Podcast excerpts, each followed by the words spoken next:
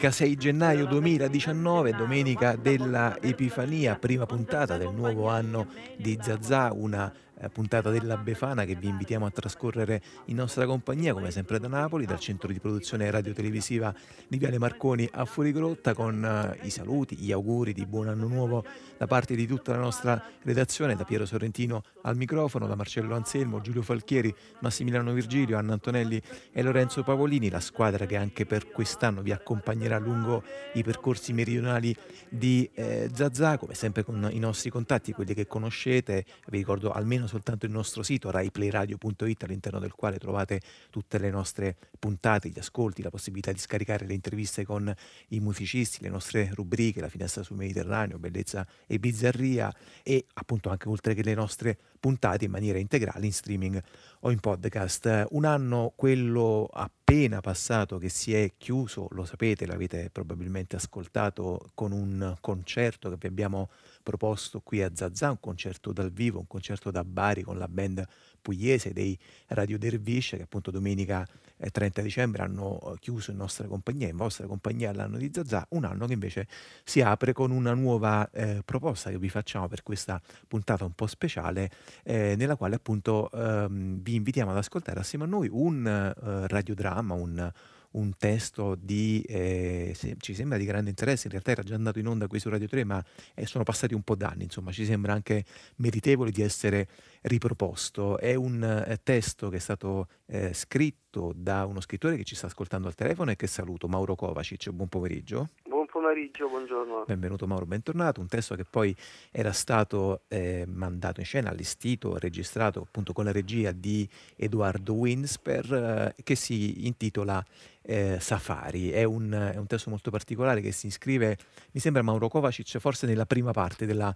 della sua produzione. Kovacic è uno scrittore eh, ricco, multiforme, che ha, come sempre gli scrittori, eh, vari momenti, attraversa varie fasi. Adesso sta lavorando molto con i suoi ultimi libri su un lavoro appunto legato all'autobiografia, anche all'autofiction. C'è una prima parte invece della produzione di Kovacic, credo intorno agli anni 2000 più o meno, che si concentrava molto sul male, eh, sulla presenza del male, sulle, sulle azioni legate appunto al, al, male. E questo Mauro Kovacic, intanto le chiederei di presentare agli ascoltatori e alle ascoltatrici anche un po' il contenuto di questo, di questo safari, che parte da una, da una, caccia, appunto da un safari però di grande eh, e terribile anche particolarità. Sì, eh, è un safari umano, sì. eh, nasce da un fatto di cronaca che non è, poi non è mai stato verificato, ma comunque diciamo, girava, l'inizio di una fake news, diciamo, girava nei primi anni 90 durante la guerra di Bosnia. Eh, su alcune agenzie avevano detto che c'era la possibilità di eh, partecipare a dei, a dei, safari umani sul fronte, sul fronte di Bosnia, nel, nell'assedio di, di, di, Sarajevo all'epoca. Mm. Cioè eh, delle agenzie particolari evidentemente avevano la possibilità se per, per persone particolarmente diciamo, estremiste e stravaganti nello stesso tempo di eh, organizzargli eh, la possibilità di, di, di sparare da, da, dal fronte e poi di mh, organizzargli anche un alibi eh, che li avrebbe protetti per il rientro a casa. Questa cosa io l'avevo trovata ovviamente aberrante, ma questo diciamo, è il primo livello della, della, de, della ricezione. Poi l'avevo trovata anche molto fervida dal punto di vista narrativo perché raccontava secondo me una, eh, una, mente, una mentalità, cioè qualcuno che potesse desiderare una cosa del genere, perché dove c'è un servizio del genere, un'offerta vuol dire che c'è qualcuno che lo desidera e quindi una persona, da lì ecco, ho cominciato a ragionare su chi poteva essere, quindi ho creato una, un personaggio il cui identikit era un po' quello di un uomo benestante, con, diciamo, i, che aveva sostanzialmente risolto tutti i suoi problemi materiali, una persona, un manager de, de, eh, de, del nord, eh, che aveva tutte del nord Italia, intendo, di, di, di Udine in questo caso, eh, ma che eh, evidentemente era assediato da dilemmi esistenziali vari, ecco, eh, tanto da arrivare a questa, a questa, a questa aberrazione. Mm. Eh, e quindi da, da, lì è nata l'idea del, di provare a immaginarlo, di provare a immaginarlo con, un, con una persona che gli procura questa eh, questa possibilità, però ecco, l- dis- ho dislocato la storia, che poi in realtà appunto è, è un lungo dialogo, insomma sono, sono due interloc- i due personaggi, l'ho dislocata sulle spiagge del, del, Brindisino, perché all'epoca, siamo inizi degli anni 90, quando diciamo, tutto questo accadeva, poi il radiodramma è, è stato trasmesso nel 2000, 2001 sì. se non sbaglio. Sì però appunto erano gli anni, li ricorderanno gli ascoltatori, gli anni dell'arrivo degli albanesi in Italia e di tutte le varie eh, vicissitudini raccontate al porto di Bari e, e, ehm, e si diceva che eh, gli scafisti, eh, alcune donne che non, non, venivano destinate alla prostituzione, eh, venivano appunto, potevano avere altri servizi. Io su questa, su questa idea ho fatto viaggiare diciamo, molto l'immaginazione però appunto non voglio dire di più, insomma. Ecco, ecco Kovacic, ehm, a un certo punto lei dice anche, ehm, e questo mi ha molto colpito, dice pensavo a questi due personaggi eh, creando loro delle condizioni in qualche, modo, in qualche, modo, legate a una salvezza, cioè avevo in mente l'idea di salvare due uomini che per me erano inevitabilmente compromessi. Come mai questa idea appunto di, di salvezza in un quadro, in un contesto appunto narrativo, adesso che sia vero o che sia falso, che, quelle, che quella che ci ha raccontato sia una appunto appunto una fake news o invece in qualche modo aveva qualche fondamento, ma è comunque qualcosa di una eh, appunto aberrazione totale e, e come mai lei instilla invece in questo una idea, una possibilità, una prospettiva di salvezza? Non so se, se, se, lo dice lei, evidentemente ho utilizzato questo termine, però diciamo che a me interessa, mi interessava e mi interessa tuttora, poi dal punto di vista della scrittura, andare dove non si può andare. Mm. Eh, allora eh, è chiaro che so, ho scritto, mi ricordo negli anni, negli, sono gli stessi anni in cui ho raccontato in prima persona la, la, la vita, i, i, giorni di carcere di un cecchino, sì. eh, di un cecchino serbo. Ecco.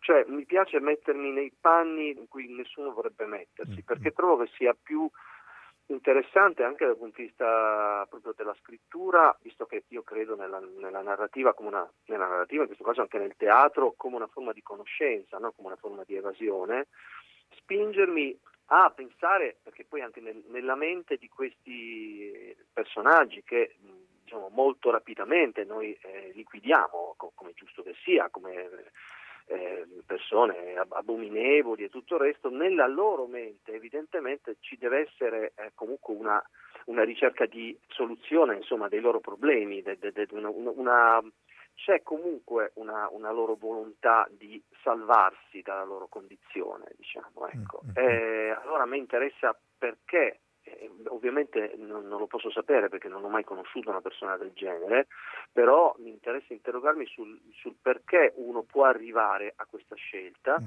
e vedere se fino a dove posso spingermi nel ragionamento, ecco, nel ragionamento che nel mio caso si fa scrittura, insomma, si fa, si fa drammaturgia, ecco, perché Indagando... non c'è un ragionamento nel libro, non, non c'è un mm. ragionamento nel teatro, no?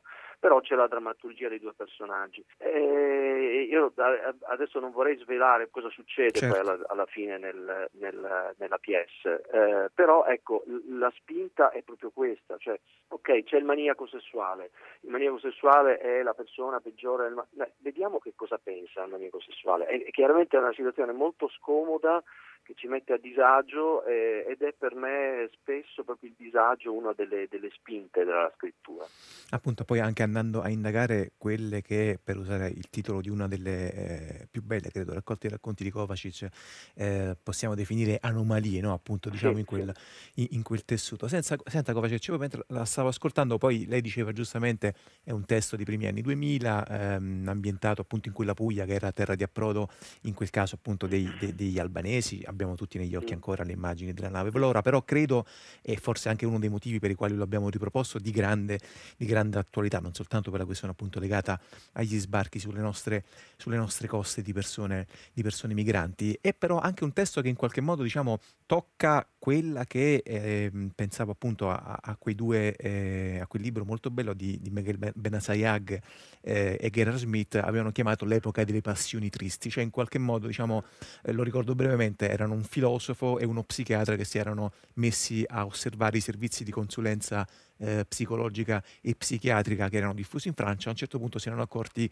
che a frequentarli in gran parte non erano persone che avevano un vero e proprio diciamo, disagio psicologico, ma riflettevano qualcosa di simile a una specie di tristezza diffusa e trasversale che attraversa la nostra società. Può essere anche quello un punto di osservazione eh, di questo suo testo?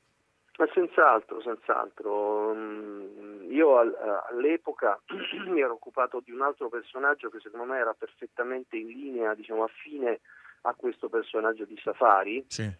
che era una bomber, no? certo. un fatto di cronaca. Ecco. E, e, lì avevo, mm, avevo, usato l'espressione disperazione del benessere perché credo che appunto ci sia una specie di disperazione in questo benessere, dove benessere non, non, non coincide con eh, il, il, far stare meglio le persone, ma eh, garantire degli standard economici, eh, sociali alti, senza però diciamo, venire incontro al, a, cioè, la, senza che questo comporti la soluzione di problemi personali, perché poi i problemi personali in gran parte restano a, a giacere nelle, nelle, esistenze individuali e quindi uno può anche diventare ricco, può anche diventare, però c'è eh, in molta parte delle regioni europee benestanti lo so perché insomma, io sono cresciuto nel, nel, nel, diciamo, in quello che all'epoca si chiamava il nord-est, adesso non si, non si chiama più così perché insomma, poi termine assurdo, ma insomma ecco il, Friuli Venezia Giulia, il Triveneto era a tutti gli effetti una regione europea, è una regione europea che assomiglia alle regioni del, delle province tedesche, francesi e lì si, sente, si, sentiva all'epoca molto forte, io credo che poi nonostante la, la crisi poi del 2008 lo si senta ancora, una grande differenza tra lo star, eh, avere diciamo, tutti i beni materiali che ti garantiscono comunque la sopravvivenza eh, e una, uno stato d'ansia, uno stato di un malessere insomma che poi può essere trasformato, controllato, eh, diciamo elaborato oppure può scatenare del, del, delle, strane, delle, strane, perversioni. Perversioni, ecco. pulsioni, certo. Mauro Kovacic, molte grazie, grazie per averci presentato, per averci introdotto il prossimo eh, ascolto che appunto proponiamo ai nostri ascoltatori e alle nostre ascoltatrici. Lo ricordo, eh, un eh, radiodramma degli inizi del 2000 che si intitola eh, Safari, lo ha firmato, lo ha scritto Mauro Kovacic con la regia di Edoardo Winsper. Ascolterete due voci, quella del contatto e quella del cliente, che sono rispettivamente di Lamberto Probo e di Massimiliano eh, Spaziani. Dura eh, circa 55 minuti. Buon ascolto.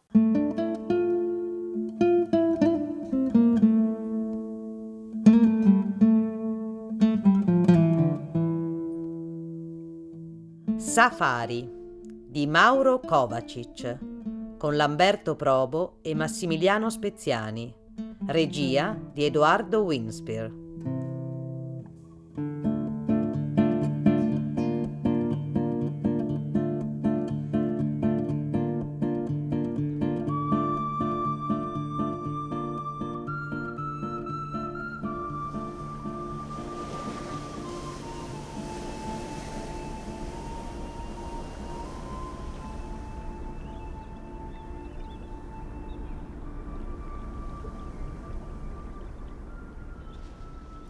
200 metri.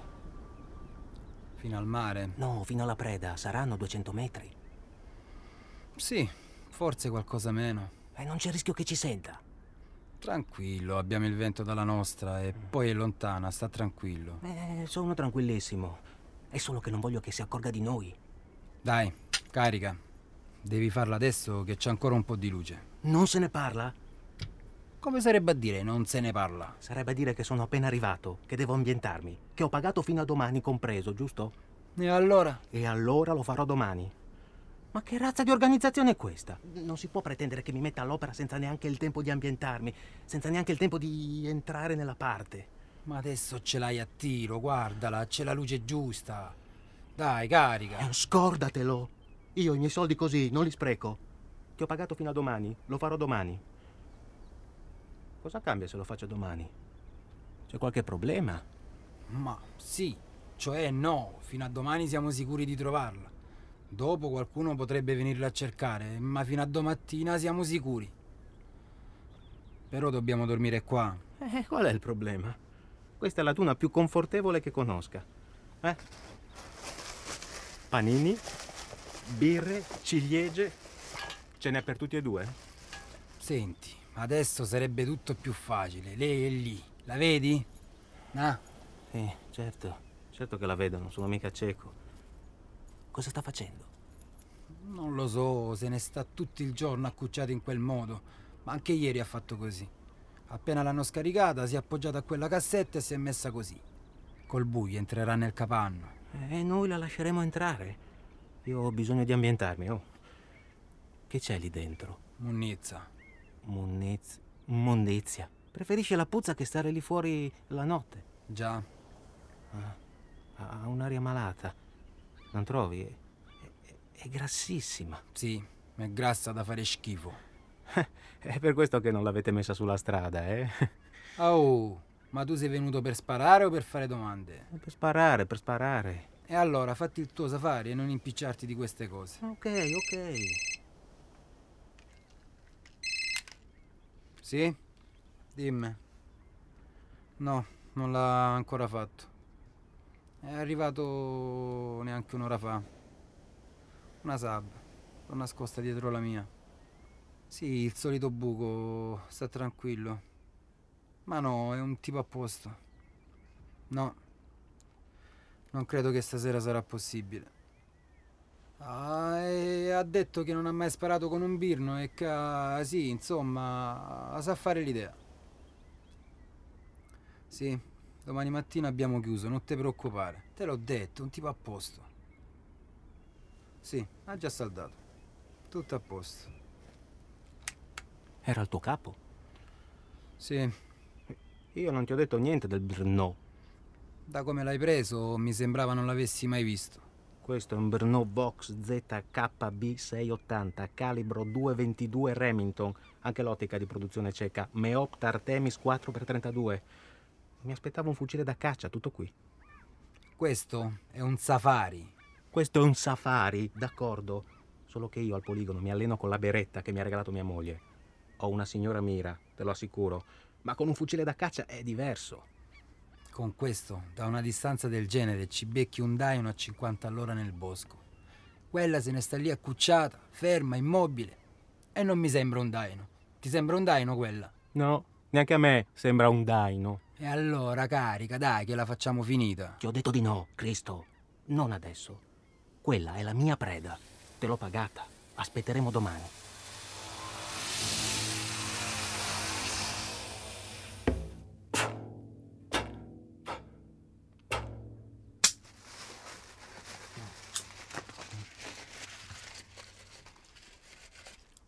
Visto un mare così calmo.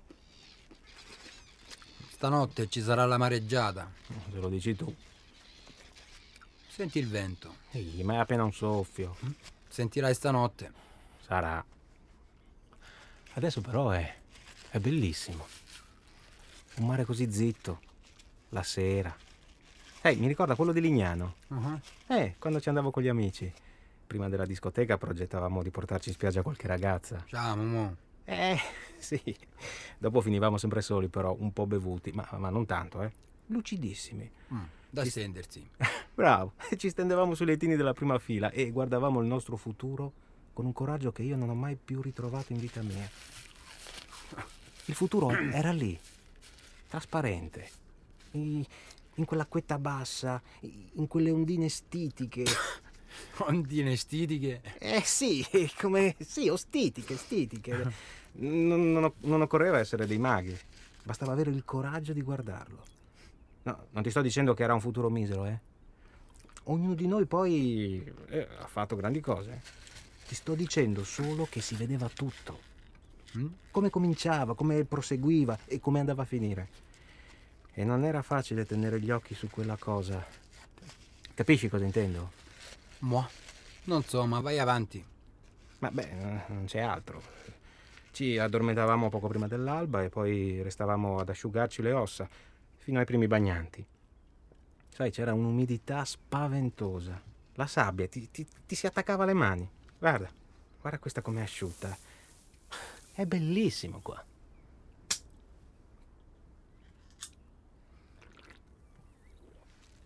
Stanotte farà freddo anche qui. Accetto che sei proprio un rompicoglioni. Stai mangiando la mia cena. No, no, prego, per carità, continua. E fai di tutto per rovinarmi la serata. Lei è ancora lì fuori. E come fai a saperlo? Tieni, tieni il binocolo. Guarda. Vabbè, ancora lì allora. Puoi ripensarci se vuoi. Lo fai adesso e ci risparmiamo la mareggiata. Ehi, ma non c'è più luce? Quella che ti basta per vederla nel binocolo, ti basta anche per vederla nel fucile.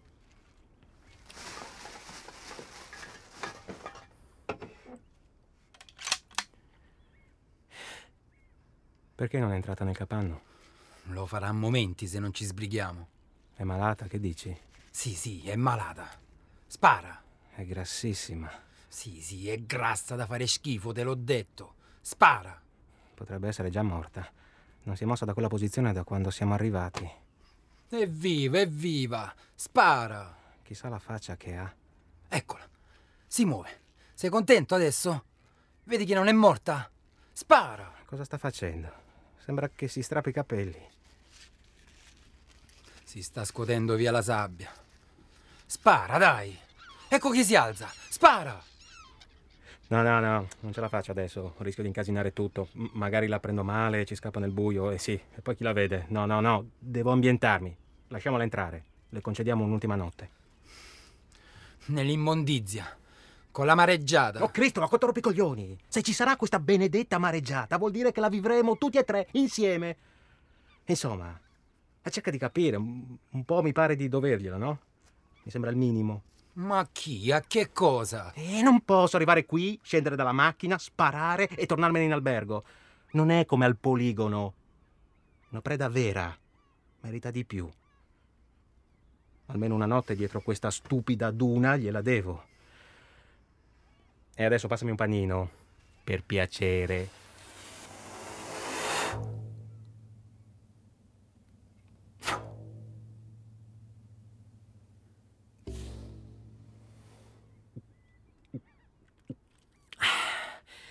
È buona la birra, eh? Eh già, Ma non sai dire altro che già? già. Ah, andiamo bene. Sai, non pensavo che si trattasse di una donna. L'organizzazione non mi aveva detto niente. Ma cambia qualcosa? No, no, no, certo non cambia niente. Però potevate dirmelo. Sai, in Ruanda, se glielo chiedevi, ti dicevano in anticipo quanti anni aveva, come si chiamava, come si... Ruanda? In Africa? Ah, Africa, sì. E, e a Srebrenica, sempre a richiesta ovviamente, ti procuravano anche una foto, così potevi lavorarci su, farti nella testa una vera missione. A- arrivavi sul posto e quello era il tuo morto. Lo avevi adottato a distanza. Non ti restava che mirare e metterti finalmente il cuore in pace. Pensavo fosse meglio non sapere nulla. Ma infatti per me è così, eh. Ho sempre rifiutato di avere anche la minima informazione. No, no, no, no, grazie. Niente morti adottati per me. Se no, che safari è, eh? Da quando in qua le prede hanno una storia, un nome. No, no, no, no, no, non ho bisogno di incasinarmi la coscienza. Per qualcuno è un modo per chiarirsi le idee, ma non dubito. Ma per me no. Assolutamente. Per me sarebbe tutto il contrario. Però che era una donna, almeno questo potevate dirmelo. Ciao tesoro. Eh, io sto bene, sto bene, sì, a meraviglia. E tu? Sei riuscita a salvarti anche oggi dagli animatori. Beh, una volta falli contenti, se no non li pagano. Ti prometto che domani sera vengo a prenderti. Te lo prometto, tesoro. Eh, No, no, non essere triste. Eh, Lo so che non ne puoi più del sole. Eh, dipende. Prova a spezzarla in tante parti. Vedrai che ti passa presto. Non dire un'intera giornata. Domani mattina? Beh, vai in piscina. Eh, Vai in palestra. Perché non vai in palestra, eh? Ecco, brava. Lo stretch and tone. Fai lo stretch and tone. E pensami. No, non l'ho ancora fatto. Lo so che l'avevi capito. Ho bisogno di un po' di tempo, sai com'è? Ah, ma qui è tutto meraviglioso, eh? Lo so che, che non vuoi che ti dica niente, infatti non te l'avrei detto. No, sono con il contatto. Come vuoi che lo chiami? Comunque è molto gentile. Sì, sì, sì, ho cenato.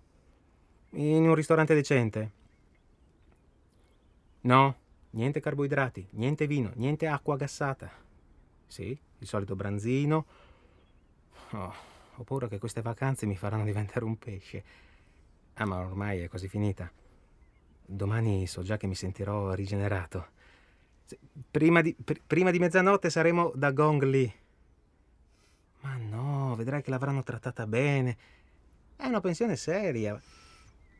Vabbè, avrà pianto un po' all'inizio, tutto qui. Ma sarà felice di vederti. Eh, anch'io te ne voglio, tesoro. Pensami domani mattina, così mi aiuterai.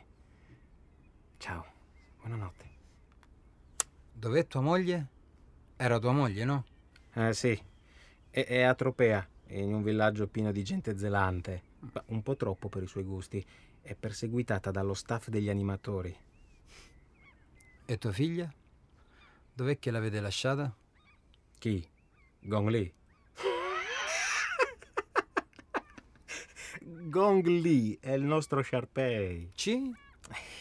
Sai, sai quei cani cinesi pieni di pieghe? Ecco, quelli. L'ho regalato a mia moglie per il suo quarantesimo compleanno. Ah, è una bella femminuccia, eh, di tre anni. Oddio, ogni tanto la fa ancora per il corridoio. Ma insomma, ormai ci siamo affezionati. Gong Li, eh? No, no, no, Gong Li. Gong Li. È il nome dell'attrice preferita di Erika. Sì, insomma, di mia moglie. Babbo. Senti, anch'io ho un nome. Ah, Mi chiamo Toto. ah Totò, eh? sì. Non Totò. Toto. Ah, Toto, Toto, certo, sì. Non pensavo che tu volessi dirlo. Sai, di solito il contatto è il contatto. Piacere, Toto. Ennio. Ah, ma sì, che scemo. Il mio già lo sai. Dimmi, ma tua moglie è al corrente? Intendi se sa dove sono e cosa ci sono venuto a fare? Ah, già. Beh, sì. Erika è al corrente. Sai, noi due non ci nascondiamo niente. Siamo fidanzati dal liceo. Ci siamo sposati quasi vent'anni fa. Te ne sei accorto, eh? Sapevo che eri sposato. No, no, intendo che ti sei accorto che sa. Ah, quello me ne ero già dimenticato. No, no, no, non ti preoccupare, Toto. Per me non è un problema. Vent'anni di matrimonio non sono uno scherzo, eh. No, Vent'anni. Abbiamo sfasciato il servizio buono, le piante del terrazzo, tutte quelle cose che vedi nei film. Siamo finiti più volte al pronto soccorso. Una volta il polso destro mio, un'altra il suo orecchio, poi l'occhio e così via avanti. Poi ci siamo cornificati. sì. puro. Eh, per un periodo non facevamo altro. Scopava lei, crisi pace. Poi scopavo io, crisi pace. Eh, sì, avanti, avanti. Eh, dopo il mio ultimo giretto a Bangkok, parliamo di parecchi anni fa, eh, non mi ha rivolto la parola per sette mesi. Mi serviva la colazione, mi sceglieva le cravatte, mi preparava la valigetta, la cena, mi faceva anche sfogare, se proprio volevo. Dopo andava in bagno e si depilava a sangue il pube. Carne. Eh, no, voleva semplicemente farmi impazzire. Poi anche la storia della moglie, muta, è finita. Ma ti chiederai perché ti sto dicendo tutto questo. Già, ma vai avanti. Ma insomma, abbiamo attraversato gli inverni più cupi. hm? Con la nostra stupida barchetta ci siamo infilati nelle notti artiche, credimi. Siamo stati risucchiati dalle profondità dei ghiacci. Eppure, Eppure cosa? Eh, eppure da quegli inverni siamo sempre usciti. E, e sai una cosa? La barchetta è diventata ogni volta più resistente, al punto che ormai cominciamo a credere che forse, oddio, non dico che siamo inaffondabili, questo no, ma insomma, l'equipaggio non è più in discussione. Scusa, ma di che stai parlando? Barche, equipaggi. Se vuoi puoi anche non dirmi che cosa sa lei di safari. Non so neanche perché te l'ho chiesto. Mo, ecco, se vuoi me lo sono già dimenticato. Ma mi pare che la faccenda non c'entri molto con queste tue teorie. Ma Cristo, Toto, intendevo dire che Erika, nonostante tutto, è il migliore alleato che ho trovato sulla piazza. Non è l'ideale, ma è il meglio che ho trovato. quella barca siamo noi e io e lei dentro il matrimonio. Non importa come. Fuori il mondo, non importa quale. Io e lei contro di lui. il mondo. Perché se non hai uno di cui fidarti, uno che conosce tutti i tuoi orrori e le tue debolezze esattamente come tu conosci i suoi, eh? uno che ti copre, ecco, essendo certo che anche tu lo coprirai, eh, se non ti procuri un alleato così, dove vai? La sera io posso assopirmi sul divano. So che se c'è Erika il mondo non potrà venire ad accoltellarmi. Che è una guardia del corpo? Non fare il coglione, che hai capito benissimo. E poi lei odia le armi. Prima hai detto che la pistola te l'ha regalata tua moglie. Non molli, eh? Oh, pensavo che non vi interessassero le biografie dei clienti. Infatti. Solo che di solito. Ah, vabbè, vabbè, vabbè. Passami un'altra birra e ascolta. Lascia perdere, non sono affari miei. Non mi interessa chi te l'ha regalata. Per un manco... bel po' di tempo sono andato in giro disegnando bersagli. Aprivo gli occhi al mattino e sul soffitto vedevo stampati i cerchietti uno dentro l'altro, coi numeri e tutto. Ma le cose mi andavano bene, non avevo di che lamentarmi. An- anche con Erika, eh, filava tutto liscio. Ma io non perdevo occasione per disegnare bersagli. Eh, dagli. Eh, sul tovagliolo della colazione, sulle foglie del ficus, sull'impermeabile della segretaria, sul sedile dell'aereo, sul polsino della camicia, sulla carta igienica dei bagni dei dipendenti. Tiravo fuori la mia Mont Blanc e, zac, facevo un tondino. No, senza, senza pensarci, eh. E poi via, un cerchio dietro l'altro, zac, zac, sempre più larghi, sempre più larghi. Bersagli. Non potevo farne a meno. Un giorno ne ho messo uno su un assegno al posto della firma. e il giorno dopo Erika è andata a prendermi i moduli per il porto d'armi. Hai capito che tipo Erika? Ma tu volevi sparare? Non lo so. Non so neanche perché disegnavo bersagli. So che di lì a un mese era il mio compleanno e Erika mi ha trascinato in armeria a scegliere una pistola. Poco dopo ho ripreso a usare la Mont Blanc, beh, solo per firmare. Mo, t'ha guarito. È brava Erika. Ah. Però, chissà perché, adesso sei qua. Beh, al poligono ho cominciato a fare due chiacchiere con un paio di poliziotti, un gioielliere, un professore d'inglese, a tutta gente seria, eh, con la testa sulle spalle mi sono abbonato alle riviste giuste, Diana, cose così. Sono diventato un esperto di armi, allenamento in cabina di tiro e firme in ufficio. Sembrava tutto di nuovo in ordine, eh, ma non ero guarito. Ancora bersagli, eh? Eh, ancora bersagli, esatto. Ma non li disegno più. Restano sospesi nella mia testa. Non so come spiegartelo. Eh, galleggiano nel vuoto, dentro la mia testa e io lì dentro sparo tutto il giorno, sparo, sparo, sparo. Alle volte sono talmente stanco che non riesco a tenere gli occhi aperti dal bruciore. In realtà non ho motivo di essere stanco. Senti, calmati, mm. beviti un po' di birra. Non mi devi nessuna spiegazione. Eh, lo so, lo so, lo so benissimo. Ti sto, ti sto solo parlando della mia stanchezza. Il mio lavoro non è anche un lavoro. Eh dai, neanche il mio se per questo. No, no, il tuo sì. Crei i contatti, trovi il posto, la preda, fai un sacco di cose. Per me è diverso. Io vendo prosciutto. Prosciutto di San Daniele. Buono. Eh, a chi lo compra da anni e non potrebbe farne a meno. Alberghi, ristoranti, le solite catene. Sono il direttore commerciale del consorzio. Vendo una cosa che possono comprare solo da noi. Capisci? Che io ci sia o no, loro la comprerebbero lo stesso. Eh, ma io ci sono e lavoro. Cioè? Cioè, Vado a Taormina, presenzio a una riunione di esercenti, bevo del latte di mandorle ghiacciato, giro e rigiro la targhetta col mio nome, sfioro apposta le dita della hostess di sala quando mi passa la cartelletta mm, con i materiali, sì, gioco con l'interruttore del microfono. Se mi costringono, dico qualcosa anch'io, qualsiasi cosa. Tanto gli ordini e i prezzi sono i nostri, quelli già scritti, e non si cambiano. La settimana dopo faccio lo stesso a Positano, quella dopo ancora a Rimini. Scusa, ma di che ti lamenti? Eh no, non mi lamento. È che tutti credono che questo sia un lavoro. Anche la mia segretaria lo crede. E io mi sforzo di capire che cosa ho prodotto bevendo latte di mandorle ghiacciato. A chi sono stato utile? E io allora? Tu sei utile a me. Ma io? A chi sono utile io? Io non faccio niente. Eppure sento questa enorme stanchezza. Senti, devi dormire adesso, è meglio, se no domani è un casino. No, no, no, non hai capito. La stanchezza è più dentro. Non la tiri via col sonno. È che sto sempre lì nella testa a sparare. Non mi riposo mai. E di notte è peggio. Anche le cose, anche le parole diventano sagome di cartone. La cartelletta col marchio degli esercenti, tutti quei finti prospetti in Excel, quei grafici a torta, mi vengono incontro sul carrello del poligono. Shoot, shoot! Mi dice nella mia testa il professore d'inglese. E io tiro. Mi viene incontro la parola materiali. Materiali. Sì, chissà perché quella roba la chiamano materiali. E io miro al cuore e tiro.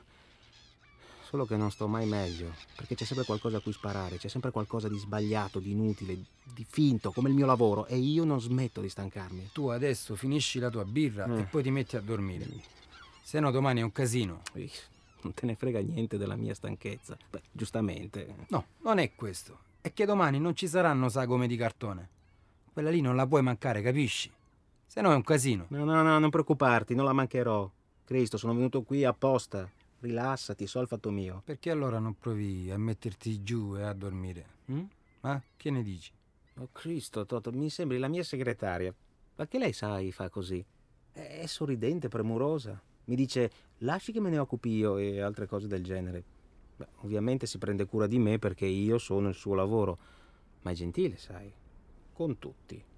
E anche tu, secondo me, sei gentile con tutti i tuoi clienti ma voi sulla vostra gentilezza ci fate scivolare. Veramente, io ti ho detto pure il mio nome. Più di così... No, no, hai ragione, Toto, hai ragione. Stavo già per metterti sul carrello del poligono insieme a lei. Meno male. Sì, però a te della mia stanchezza non te ne frega niente.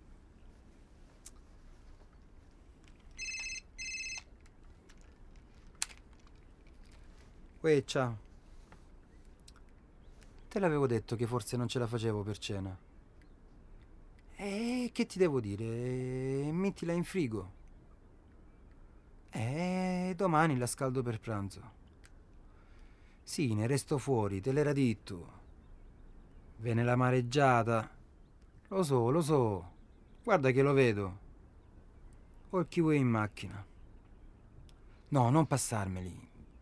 Sine. Sì, domani. Te l'ho detto. E se deve andare, vai, no? Io mi arrangio con quello che trovo in frigo. Ah, allora ci penso io. Tu vai se devi andare, gli preparo qualcosa io. Sì. Sì, vai. Ci penso io. Ciao. Ciao. Ciao. Mi sa che anche tu sei abbastanza sposato. Già. E che fa tua moglie? Fa la bidella. Alle elementari del paese. la bidella, eh? Già, la bidella, perché? No, così niente. Pensavo che deve essere simpatico avere una moglie bidella. Perché? Ma mm, non so, così, chissà le, le cose che ti racconta, i bambini, le maestre, le merende. Non mi racconta niente. Vabbè, deve essere divertente lo stesso. Com'è? Com'è lei, dai, di, dimmi qualcosa. Non mi regala pistole, se è questo che vuoi dire. Di quanto sei suscettibile, Toto. Sei proprio un rompicoglioni. Spiccichi due parole in croce e in più rompicoglioni. Adesso è a casa, da scuola. Beh, grazie, non sono così scemo. D'estate ci sono le vacanze. No, è a casa per maternità. Ah, ah sarai papà? Beh, congratulazioni, Toto. Veramente io sono già papà. Ho altri due bambini. Sì, sì, beh, l'avevo intuito.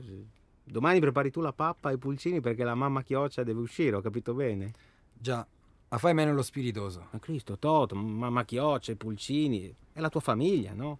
Già, è la mia famiglia. Non scherzare sulla mia famiglia. Vabbè, vabbè, vabbè, vabbè. Allora continua pure a farmi scivolare sulla tua cordialità da contatto modello. Tanto ci sono abituato.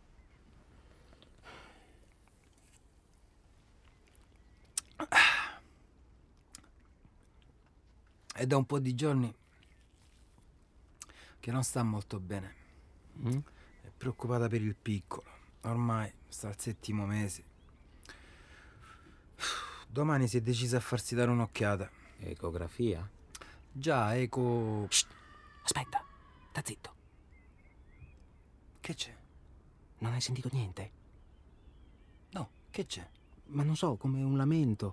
Sarà stato il vento. Tu vedi qualcosa? Vedo quello che vedi tu. Il capanno, la sabbia, il mare. Ma non hai sentito una voce, una specie di lamento? Era come se chiedesse... Aiuto? Eh, sì, aiuto. Allora l'hai sentita anche tu. Quella è dentro al capanno. C'è vento, tra noi e lei ci sono 200 metri. Per farsi sentire dovrebbe urlare come una pazza e soprattutto pensare di non essere sola. Credi a me, tu hai bisogno di dormire. D'accordo, posso essermi sbagliato. Ma chi ci dice che domani non se ne resti nascosta lì dentro? Chi ci assicura che tornerà a sedersi su quella cassetta? Le hanno detto che domani verranno a prenderla. Mm. Prima senti le voci, poi cominci a dubitare dell'organizzazione. Tu hai bisogno di dormire. Eh, impiantala. Tira fuori le ciliegie dal mio zaino piuttosto. Non ho voglia di dormire. Con questa luna non potrei mai addormentarmi. È peggio di un lampione. Mareggiata, eh?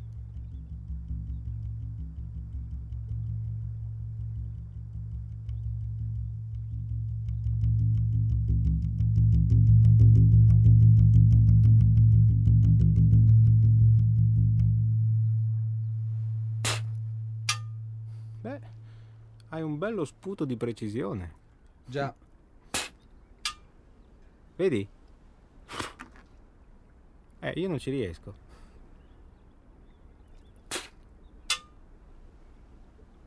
Senti, non ti devi preoccupare per tua moglie. Vedrai, sarà una sciocchezza. ma non sono preoccupato. È lei che si preoccupa. Sì, sì, vabbè, vabbè, è lei che si preoccupa. Tu hai figli? Che cosa? Se hai dei figli? Che io dei figli? Sì, tu. Che c'è di strano? Figli, tutti ne hanno. Tu ne hai? No, Niente figli. no, niente figli, zero di zero. Che? Non potete averne? Oh Toto, ma che cazzo di domande fai? La birra ti ha dato la testa, eh? Scusa, scusa. Che me ne frega a me se non puoi avere figli? Non ti ho detto niente che non posso avere dei figli, cazzo. E, e sm- smettila di sputare con- sulla lattina, mi dai i nervi.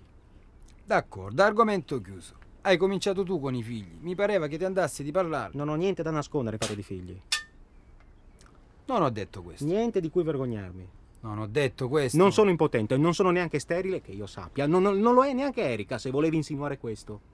Io non volevo insinuare un bel niente. Lasciamo perdere. Argomento chiuso. Credo almeno che non lo sia. A 43 anni ancora dei flussi torrenziali. Oh, O forse non vuol dire niente, ma, ma insomma, né io né lei abbiamo mai verificato in un laboratorio se saremo o no in grado di riprodurci. e allora come mai? Come mai cosa?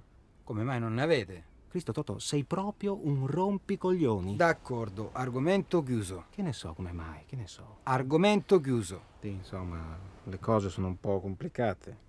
Immagino Hai in mente la, la stupida barchetta di prima? quella del matrimonio. Eh, Credo di sì. ecco, ecco, bravo, quella lì, per tanti anni, ci è sembrata così fragile, così difficile da tenere dritta, che l'idea di farci salire qualcuno altro a bordo no, non la prendevamo neanche in considerazione. Sì, un figlio, un figlio. Un figlio sarebbe stato la disfatta definitiva. Ui, Eh, avremmo perso forza, avremmo perso energia. no. Gi- Già, già eravamo scordinati. Beh sì, guarda, quello lì ci avrebbe massacrati. I bambini uniscono. No, no, niente bambino salvagente. Quello se arrivava ci affondava all'istante. Almeno su questo eravamo d'accordo. Perché tutti i nostri sforzi erano per realizzarci. Voglio realizzarmi, voglio realizzarmi. Beh, non così ad alta voce, ovviamente.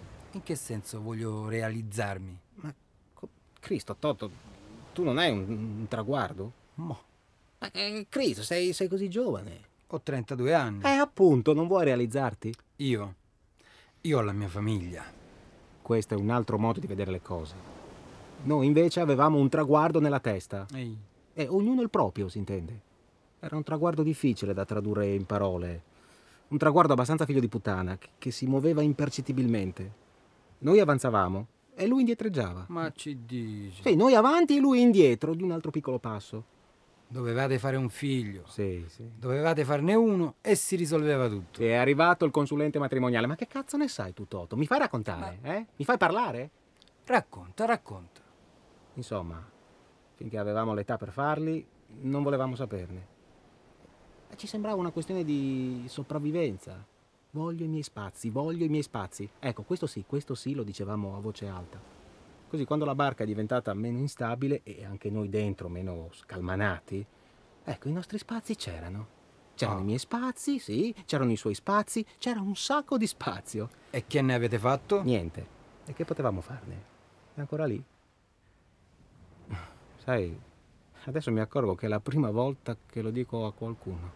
Ah, Io e lei cerchiamo di non parlarne, però occupa una zona stabile del nostro cervello e è una zona vuota, imbarazzante, che forse ci fa anche un po' paura. È lì, la vediamo tutti e due, è una stanza dove non c'è niente. Se ci cammini dentro i passi rimbombano. O- ogni gesto diventa enorme, non ti puoi mimetizzare con le cose, ci sei solo tu. Ti gratti una gamba e, e arrossisci. Provi a fischiettare e ti prendi un attacco di panico. Per fortuna io e Erika ormai siamo grandi abbastanza da saper controllare l'imbarazzo e la paura. Te l'ho detto, no? Siamo due navigatori esperti. minchia, proprio come nei libri parli. Lo sai, no? Oddio Totto, non dirmi che sei un lettore. No, ma tu parli proprio come nei libri. Eh, che ci vuoi fare? Prosciutti. Io vendo prosciutti, prosciutti già venduti. Eh, almeno un po' di scena. Citto. Adesso l'hai sentito anche tu. Non si vede niente, tu vedi qualcosa? No, è ancora dentro. Era lei quella cosa, no? Probabile. Che avrà? Che ne so, di certo non sta dormendo. Era come se chiamasse aiuto. Ma che aiuto, aiuto. Starà piangendo. Non credo che sopporterei di sentirla di nuovo. Che? Non hai mai sentito piangere né qualcuno? Da così lontano no. E poi non mi capita mai che qualcuno mi pianga dal vivo. Dal vivo. Abbassati. In che senso dal vivo? Dal vivo, dal vivo, in faccia. Togli le foto, la tv, il cinema. Chi ti piange dal vivo? Mia moglie piange ogni tanto. I miei figli non fanno che piangere. Poi mettiamoci giù che non gli salti in mente di uscire. Sì. E tua moglie non piange. No, no, Erika non piange. Nessuno piange intorno a me. L'ultima volta che ho visto piangere qualcuno, fammi pensare. boh. Ah sì, eh, l'ultima volta è stato in Ruanda. In Africa. Sì, bravo, eh, in Africa. In Africa, era il 92. Quasi dieci anni in reda. Eh, sì, sì, quasi dieci anni fa. Alla fine del safari volevano rimettermi sull'aereo con una mano di gorilla nello zaino. Eh, sì, un souvenir. Un souvenir. Sì, sì, secondo loro serviva per mascherare l'operazione. Ma non chiedermi come. Ma, Insomma, eravamo ancora in montagna e un giovane cacciatore si stava dando da fare per me su un bestione di almeno due quintali. Però. Il ragazzo avrà avuto boh, 16 anni al massimo e, e mentre lavorava di macete piangeva di rotto. Lui colpiva forte, ma la mano non voleva saperne di staccarsi. Ha continuato a piangere per tutta la durata dell'amputazione e, e ti assicuro, ti assicuro che non è stata una cosa breve. Stava lì chinato a sbattere il coltello sul polso del bestione e intanto pigolava di continuo.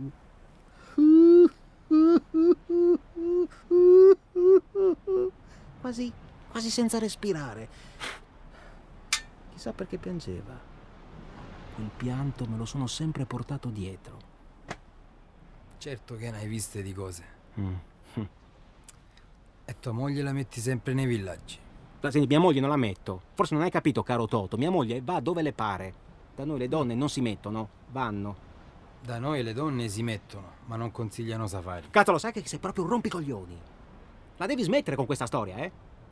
Erika odia le armi. Tranquillo, tranquillo, sarà. Comunque non sono affari miei. Erika odia le armi, mettitelo in testa, solo che ama più me di quanto odi tutto questo. Non è stata lei a farmi cominciare. E calma, te, lasciamo perdere, non mi spiegare niente. Voi, dammi retta, mettiamoci a dormire. Eh no, no, no, tu adesso mi stai a sentire. Oh, se ti fa stare meglio. E no, Toto, non puoi rompere i coglioni e poi far finta di niente. Non vale, non vale. Diciamo che farà stare meglio entrambi, va bene? Il professore d'inglese, sai quello del poligono? hm? Ha lavorato per due anni all'ambasciata italiana in Uganda e uno nel Burundi. Quando è scoppiata la guerra sapeva come fare e ci è andato. Ne è tornato entusiasta e mi ha passato il contatto. Oh, vado a prendere un'incerata in macchina. Dovrebbe esserci pure un play, se ci mettiamo vicini basterà. Aspetta, aspetta. Ho tenuto per un mese il numero nel portafoglio. Non ero mai stato così eccitato, neanche a Bangkok. Mi chiudevo nel bagno, col bigliettino e mi masturbavo. Eh. Vado, tra un poco pioverà. No, aspetta, aspetta, aspetta. Una mattina Erika mi ha sorpreso. Ha aperto la porta e mi ha visto lì, sul water, col bigliettino in mano. E ha richiuso senza dire niente. È stato terribile. Eh, Era convinta che si trattasse di un'altra. Ho dovuto spiegarglielo, capisci? Sì, ne sì, ne capisco, sta per piovere, mo vengo, No, torno su. no, no, aspetta, aspetta, aspetta! Per un paio di giorni ha fatto di nuovo la moglie muta. Ma poi ha capito, ha accettato. È lì, è lì che mi sono reso conto di quanto mi ama. Aveva, aveva temuto che tornassi a farmi coccolare dalle bambine cambogiane, eh? Piuttosto il safari, eh? Sì, sì, esatto. Piuttosto il safari, Toto, piuttosto il safari. Questo per me si chiama amore.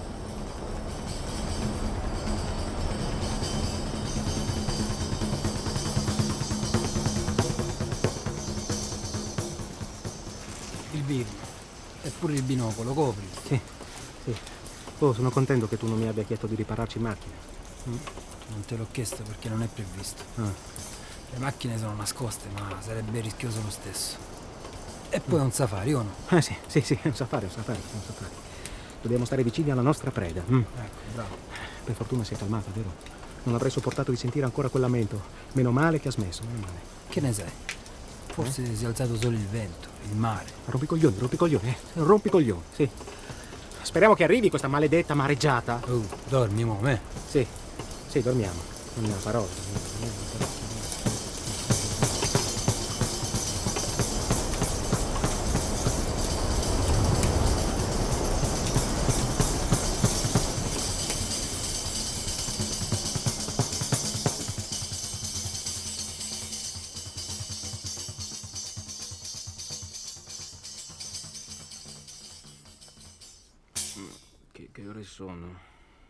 Le otto e mezza. Mm, Non ho chiuso occhio.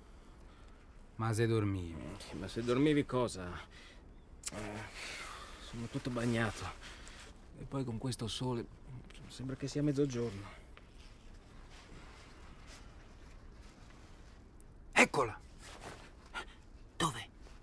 Ma dove guardi? Lì, la cassetta, guarda lì. Ma non è lei. Non mi sembra quella di ieri. E chi vuoi che sia? È lei, è lei. Dai, preparati. No, non so, mi sembra diversa. Preparati. Pulisci l'ottica e carichi il fucile. Mm. Poi ricordati che hai solo cinque colpi, eh? Lo devi fare con quei cinque colpi perché se ti metti a ricaricare non sai quello che può succedere. Eh, lo conosco benissimo, il Bernò. Solo che lei non è quella di ieri. Guarda bene. Tieni qua. Comincia a caricare. Non so, ha qualcosa di strano. È mora come ieri, è il vestito di ieri. Dai, falla finita. Ce l'hai nel mirino?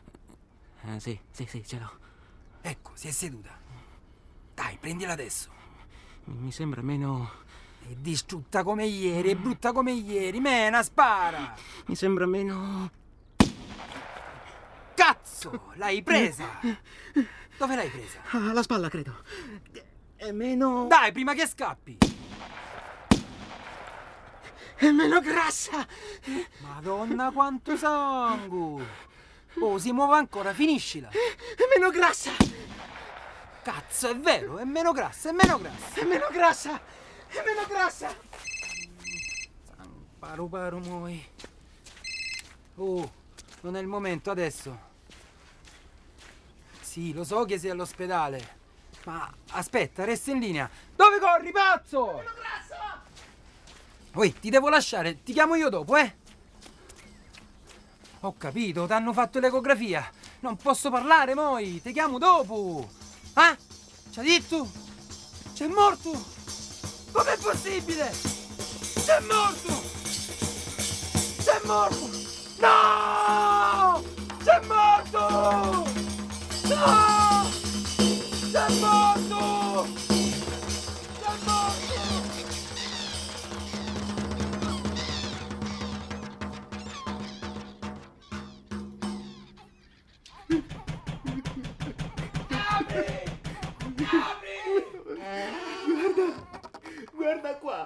Che ci fa qui quello? Che cazzo ci fa?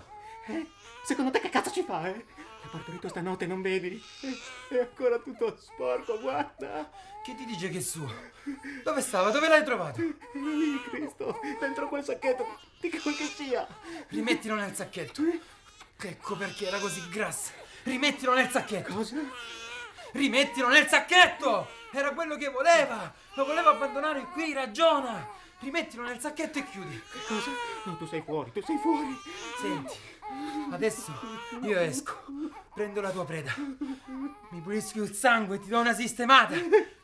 Tu quello non ha che da rimetterlo nel sacchetto. Vedrai che non striderà più. Poi chiuderemo il capanno. No, tu sei fuori! Tu sei fuori! Oh, tra poco chiami il capo e io gli devo dire che è tutto a posto, tutto a posto, capisci? L'organizzazione prevede che in questo capanno non resti niente di vivo dopo di noi. E allora uccidilo tu! Sì. Io organizzo safari. Non ammazzo la gente. Cosa dovresti dire, eh? Cosa dovresti dire, brutto pezzo di merda? È da ieri che non smetti di giudicarmi! Come pensi di potermi giudicare tu? Oh, calmete! Sto solo dicendo che il safari è il tuo, che la preda è la tua. Doveva essercene una di preda. Lo saccio, lo saccio, lo so anch'io questo. Ma puoi far finta che non sia ancora morta, no? No, lo puoi fare col birno se preferisci. To, ti ho portato altre munizioni. Ma come sei santito, che poteva essere ancora viva. Te, fallo col birno. Cristo Toto, questo è un bambino, lo vedi? Un neonato! Quella lì fuori è una donna, cazzo! Senti, non mi venire a dire, non dirmi che cos'è a me un bambino! Tu mi stai parlando di bambini mentre mia moglie ha un feto, un feto morto in pancia, capito? Ha capito? Un feto morto in pancia! Oddio.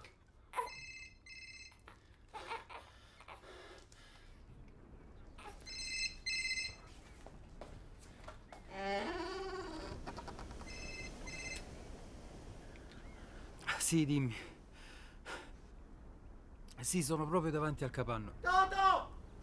Sì, l'ha fatto. Tutto a posto. Diglielo, Toto! No, niente, ho solo un po' di raffreddore allergico. Qua stanno un sacco di piante strane. Diglielo, Toto!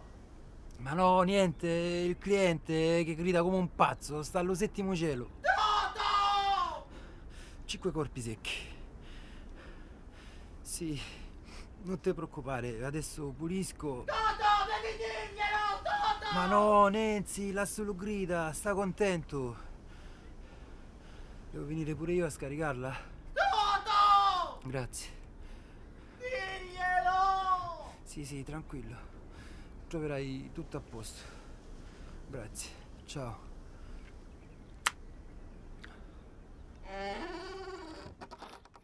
Non gliel'hai detto, vero? No, non gliel'ho detto. E adesso? Già, e adesso? Beh, se non gliel'hai detto, questo qui non, non può restare, giusto? Se no ti fanno il culo, giusto? Già. Ecco, anche se lo uccidessimo, sarebbe un casino lo stesso, giusto? Sì, sarebbe un casino lo stesso. Loro si aspettano un cadavere. Si sono organizzati per scaricarne uno. Uno solo. E solo uno ne devono trovare. È quello che pensavo, sì. Hai visto? Ha la bocca tutta sporca. Deve averlo allattato prima di metterlo nel sacchetto. È curioso, eh? Ehi, ma che stai pensando? Non, non so, forse non voleva abbandonarlo. Guarda, guarda come si è calmato. Eh, tra poco avrà fame e si rimetterà a strillare. Mi dispiace per tua moglie. Lascia stare adesso. Pensiamo a questo. Quando l'hai saputo? Prima, quando ti sei messo a correre come un pazzo, mi ha telefonato. E come stava? Eh, come stava? Come vuoi che stesse? Un feto morto in pancia. Cazzo. Un feto morto in pancia. Come vuoi che stia? Portaglielo. Cosa? Il bambino, questo, portaglielo. Che? Un bastardo! A casa mia! Che ti salta in mente? Guardalo, guardalo. È scuro, ha un sacco di capelli, proprio come te. La faresti felice. Eh, non mi fa cazzare proprio, mo, eh? Quella non c'entra niente con me. Quello non è figlio mio, quello è un E bastardo. allora perché non gliel'hai detto al tuo capo? Capo, la preda ha partorito un bastardo, perché non gliel'hai detto? Che cazzo ne saccio? Forse ho pensato che potevi prendertelo te. Mi pariva che, che volevi questo. Perché non tu dire? Prenditelo. Non dire stronzate, credevo di averti spiegato un po' di cose. eh? Ma sì, mi ha spiegato un sacco di cose. Barche, prosciutti, grorirla, un sacco di cose. Poi un cane cinese, poi c'eravate tu e tua moglie che camminavate imbarazzati in una stanza vuota. E tutto rimbombato. Bravo, bravo, ben riassunto. E allora? E allora, secondo me questa è la tua occasione. Ma cosa dici? Dico che se a te va bene, per me questo è figlio tuo. Mm? Ti va bene?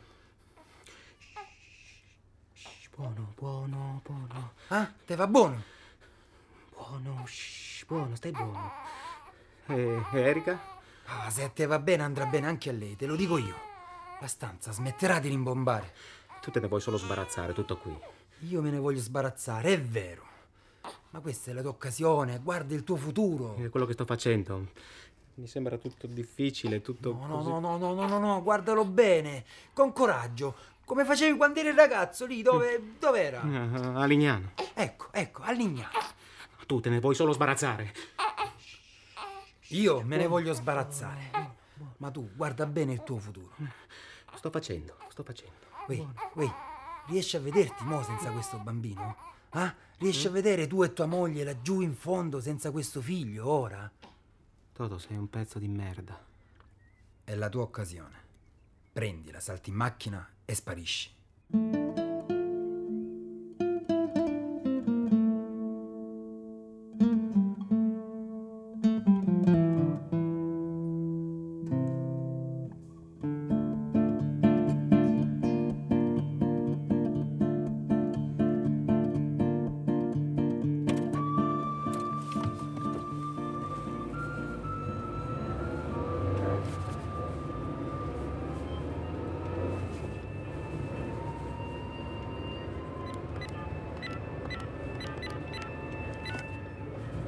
Pronto, Erika? Ciao. Sì, sì, tutto bene. Tu? No, no, sono in macchina. Eh, non sembra perché è ben insonorizzata. Dovresti vederla questa strada, eh. È bellissima. Sì, ci sono distese di olive a perdita d'occhio e, e- e- e sai, sotto ogni ulivo l'erba è, è verde, verde, verde, mentre tutto intorno giallo, giallo e c'è il vento. Dio mio, guarda, è un peccato attraversare questi posti e, e non poterli sentire, sì. Eh, sì, intendo col naso, sì, non solo con le orecchie. Oh, oh, oh, oh, che spiritosa. Ma, ma lo so anch'io che l'aria condizionata non è obbligatoria. Ma, ma non posso aprire i finestrini. No, eh, dai, smettila di prendermi in giro. È, è solo che con me ho, ho una cosa delicata. Non può stare sulla corrente. È, una sorpresa. Se sono di buon umore. Di buon umore. Io sono la contentezza in persona. E, e- e invece ti sbagli. Il safari non c'entra niente, niente. Qui è piovuto a dirotto per tutta la notte e abbiamo rinunciato. No, no, no, non abbiamo rimandato, abbiamo proprio rinunciato. Se mi sento bene, se mi sento bene, ma, ma tu non puoi neanche immaginarti come mi sento, davvero, mi sento un, un dio. Sì, Sì, sì, la stanchezza se, se n'è andata, se n'è andata anche senza sparare, anzi, anzi, guarda, meglio, meglio. Lo so, lo so, lo so, eh, lo so, sembra strano anche a me, lo so, ma eppure mi sento rigenerato, sai? Sì, il contatto mi ha portato a dormire da lui, sì. Ma, ma no, no, nessun pericolo. È stato tutto perfetto, ti assicuro. Sua moglie stamattina è andata a comprarmi le paste e, e poi mi ha portato a vedere l'orfanatrofio dove lavora. E ne avevo proprio bisogno, sai? No, no, non sto scherzando, lo so. Lo so. Detto così può sembrare una sciocchezza, ma guarda, ne avevo proprio bisogno, credimi. Ma non posso spiegarti al telefono, un po' complicato, dai. Sì, quattro ore al massimo sono da te. Sono andato in cerca di una farmacia e ho perso un po' di tempo, ma adesso salto sull'autostrada e arrivo in un attimo. Ma no, no, ma no, sto bene, sto bene, no, non sono ferito. Te lo giuro, tesoro, sto benissimo. Dovevo solo prendere un paio di cose. Eh, te l'ho detto, è una sorpresa. Anch'io non vedo l'ora. Sai, sento che tutto sta per mettersi a funzionare. A meraviglia, sì, sì. Sì, ogni cosa, ogni cosa, proprio ogni cosa, tutto, tutto, tutto. Sì, preparati amore, eh. ti sto portando la felicità.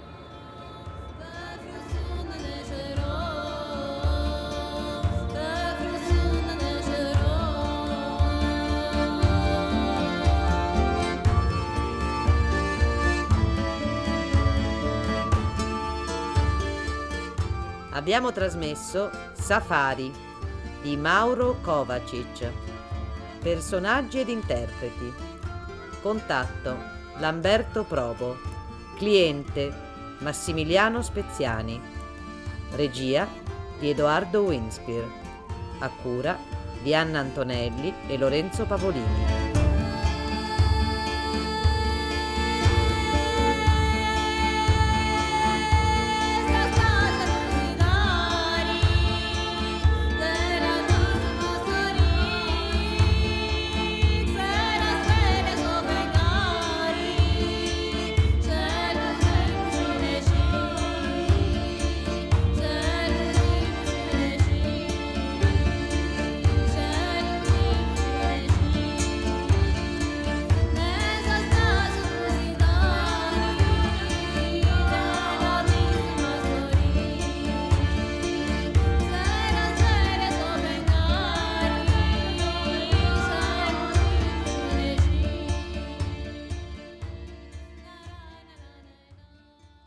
Questo era Safari, eh, scritto e firmato da Mauro Kovacic con la regia di Edoardo eh, Winsper. Eh, sì, appunto una felicità, una felicità quanto mai eh, strana, assurda, immotivata che eh, compariva alla fine appunto di questo, di questo radiodramma che avete ascoltato con le voci dei due personaggi, eh, il contatto era Lamberto Probo, il cliente Massimiliano Speziani. Eh, Safari è stata la proposta di apertura di questa puntata speciale della Epifania di Zazà. C'è sempre Piero Sorrentino al microfono in vostra compagnia per questa prima puntata dell'anno che in qualche modo prosegue lungo questa eh, china, questo eh, tema. Vi abbiamo appunto fatto sentire il racconto di, un, uh, di una caccia all'uomo, di una caccia all'uomo eh, delirante, violentissima e, ed è più o meno praticamente lo stesso tema al centro del racconto che fa Goffredo Fofi nella nostra rubrica di cinema insolito, bellezza e bizzarria con eh, Pericolosa partita, appunto il film. In realtà questo è un ascolto che avevamo già proposto eh, in una delle nostre nostre puntate precedenti di Bellezza e Bizzarria, ma sembrava davvero così tematicamente eh, affine che, che, non potevamo non, non appaiarlo. Appunto il tema è praticamente lo stesso di, eh, di, Safari. E allora appunto adesso ascoltiamo questo racconto di cinema insolito di Goffredo Fofi, Bellezza e Bizzarria, la pericolosa partita.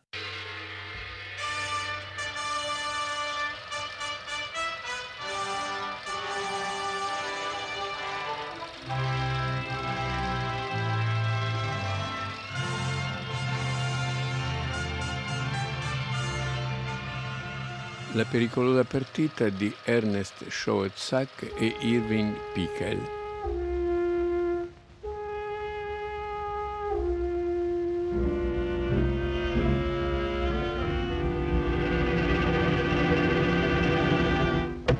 La pericolosa partita è un film piuttosto straordinario. Siamo nel 1932. La crisi sta esplodendo, la grande crisi e Schodzak che aveva fatto fino ad allora solo dei documentari, dei documentari in montaggio in giro, filmando popoli primitivi in Asia e in Africa.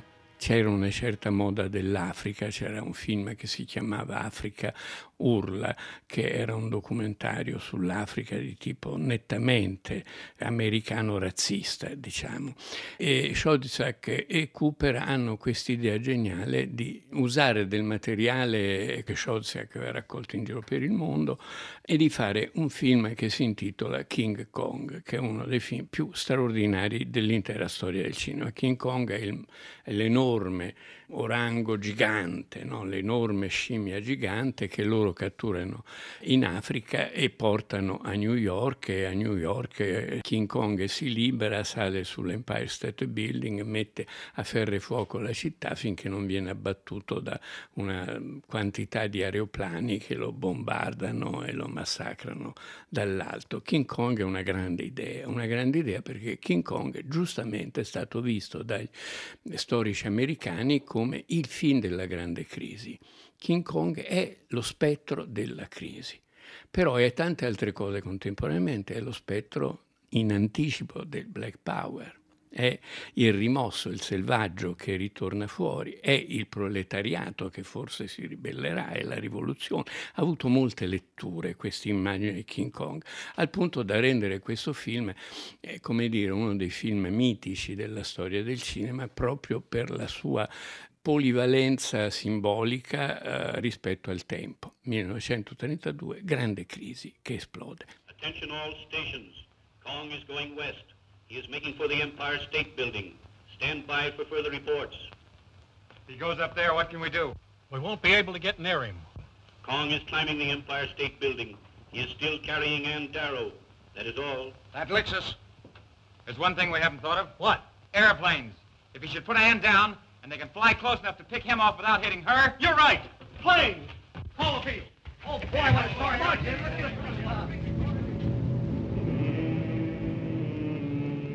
Un altro film dello stesso anno di Schoetzak, però questa volta con un altro regista a fianco, è La pericolosa partita, The Most Dangerous Game, la gara più pericolosa. Parte da un racconto di Richard Connell, un mediocre scrittore che ha sceneggiato a Hollywood delle commediole, film musicali, un po' di tutto, mediocre scrittore, ma che ha scritto questo breve racconto che vinse il premio Harry e che è uno dei racconti horror più famosi nella storia del genere, che è servito da base a tantissimi film, non solo a quello che ha dichiarato di essere l'adattamento del racconto di Richard Connell, La pericolosa partita, ma anche a tantissimi altri film.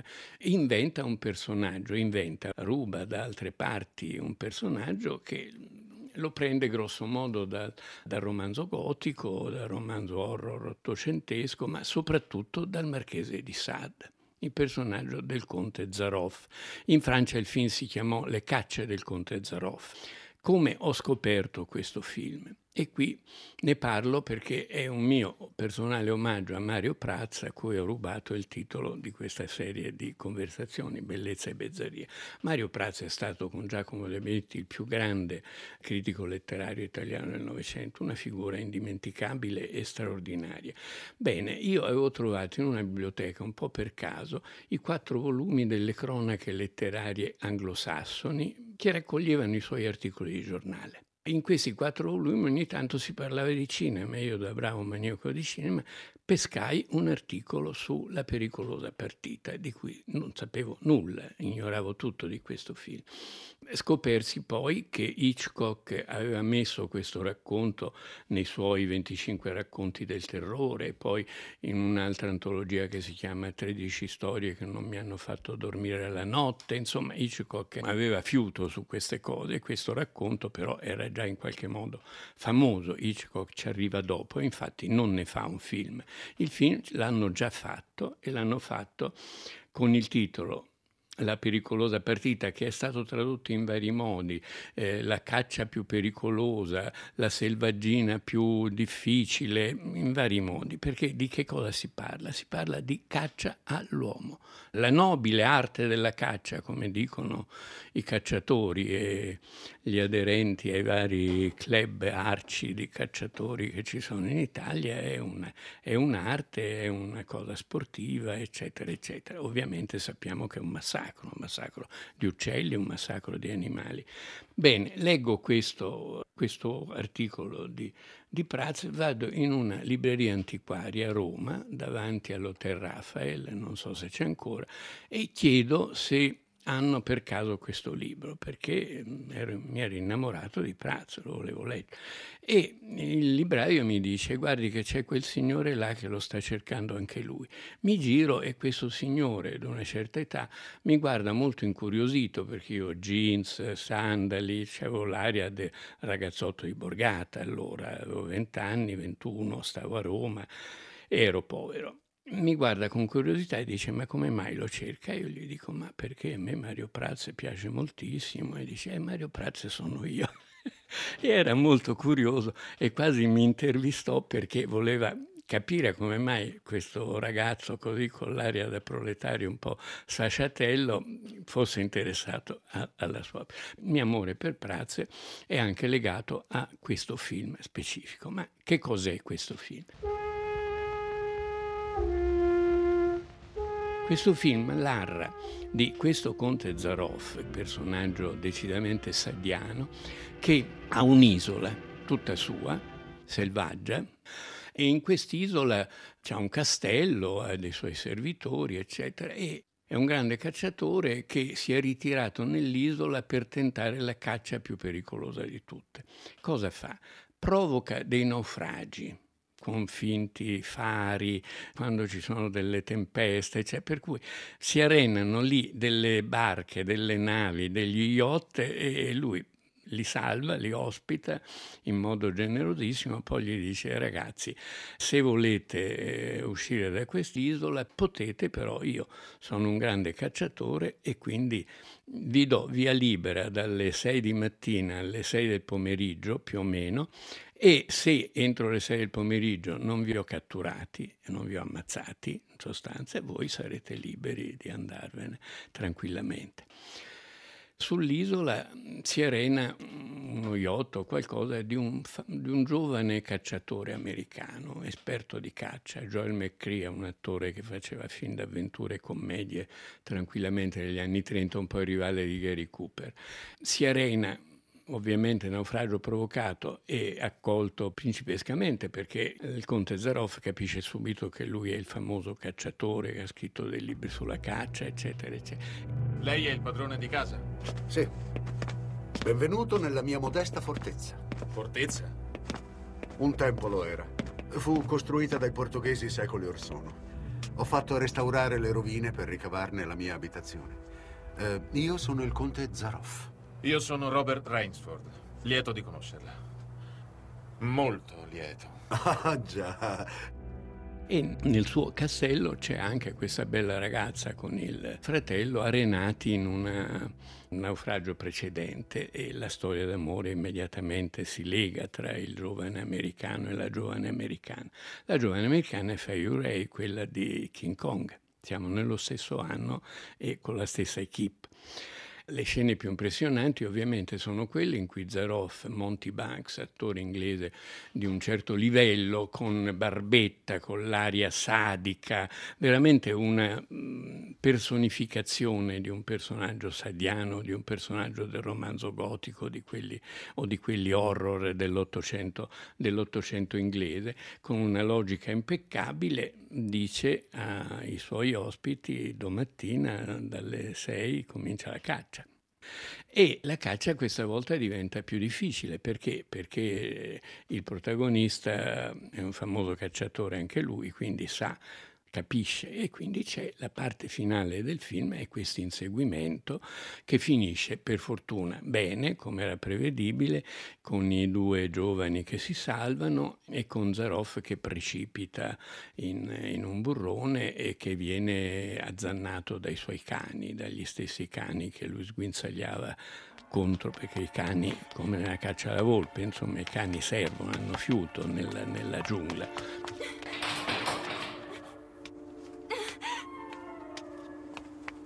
Ivan. Bob!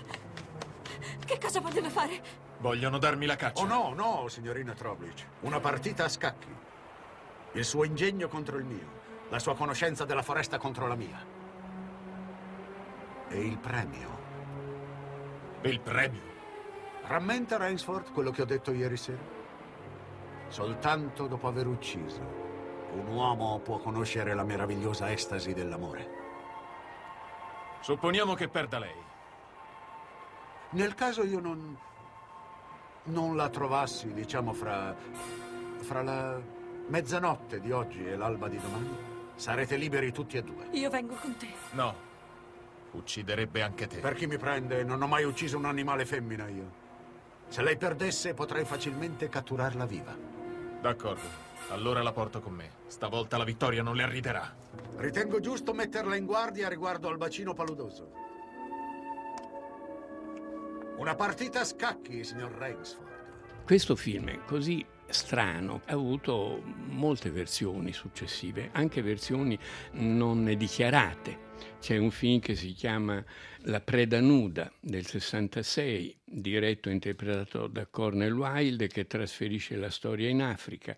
C'è un film che si chiama La preda umana del 1956 con Richard Widmark che invece si svolge nella giungla in America Latina. Insomma, ci sono molte storie, ma lo stesso cattivo di Spider Man del film e del fumetto è dichiarato, dichiarato dagli autori, omaggio al conte Zaroff, insomma, è un, cioè questo tema della caccia all'uomo che è un tema ovviamente pieno di risonanze, come il tema dell'isola, dell'isola misteriosa, pieno di risonanze letterarie, ma mitiche, antropologiche, favolose, favolistiche.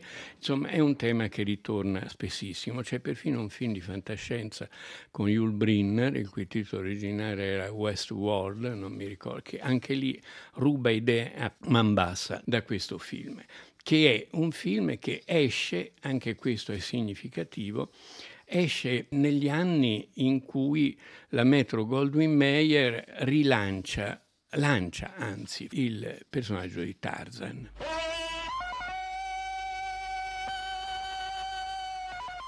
Tarzan, il re della giungla, Tarzan il bianco arenato in Africa che diventa Deus ex machina, Deus per certe tribù africane che mette giustizia tra le tribù africane accompagnato dalla fedele cita, poi da una moglie che gli cade dall'alto, da un figlio che gli cade dall'alto in un altro incidente aereo, eccetera, eccetera. Il film è decisamente, eh, come dire, con un'immagine dell'Africa ributtante, perché è un film sulla supremazia del bianco in modo quasi nazista, insomma.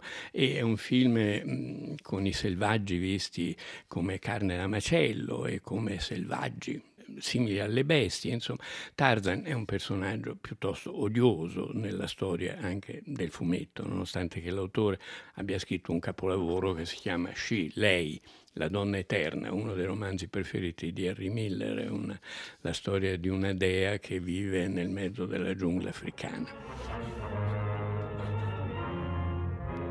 Abbiamo intorno a questo film una serie di diramazioni eh, in molte direzioni. È un film dal punto di vista della storia della cultura di massa, è un film significativo. È più significativo King Kong, per carità, proprio perché la grande crisi lì è il tema reale del film. Ma eh, qui c'è questa quest'idea della caccia all'uomo, che è un'idea dell'uomo che si diverte a dare la caccia all'uomo, che tratta l'uomo come se fosse un animale. Cacciare l'uomo è la caccia più bella perché è quella, c'hai davanti un animale intelligente. Non hai una tigre, un leone, un uccello, un elefante, hai un uomo, uno che ha elaborato un sistema di pensiero e quindi di autodifesa che rende tutto più eccitante e più, e più straordinario.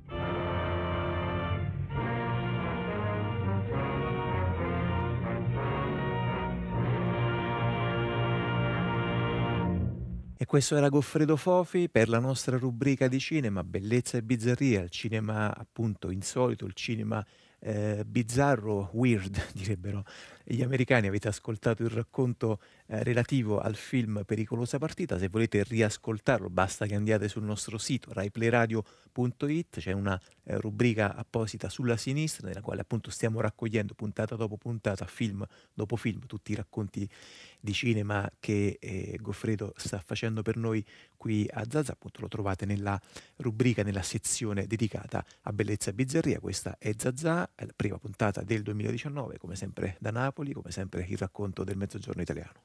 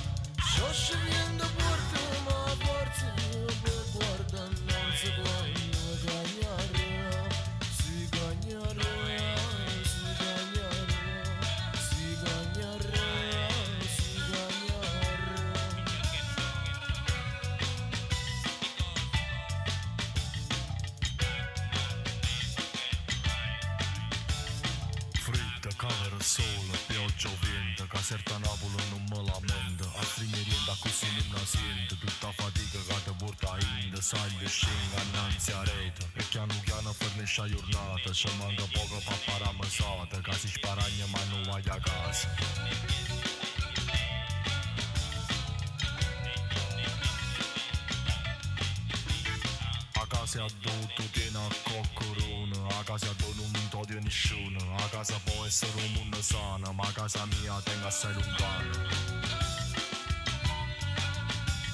Mo sono tutte notte giorno che ci torno, solo feste frate attorno, e la guagliona bella come a notte, notte che fresca e scura te con moglie, e te cancella tutto il guairo giorno, e te cancella quello guairo giorno.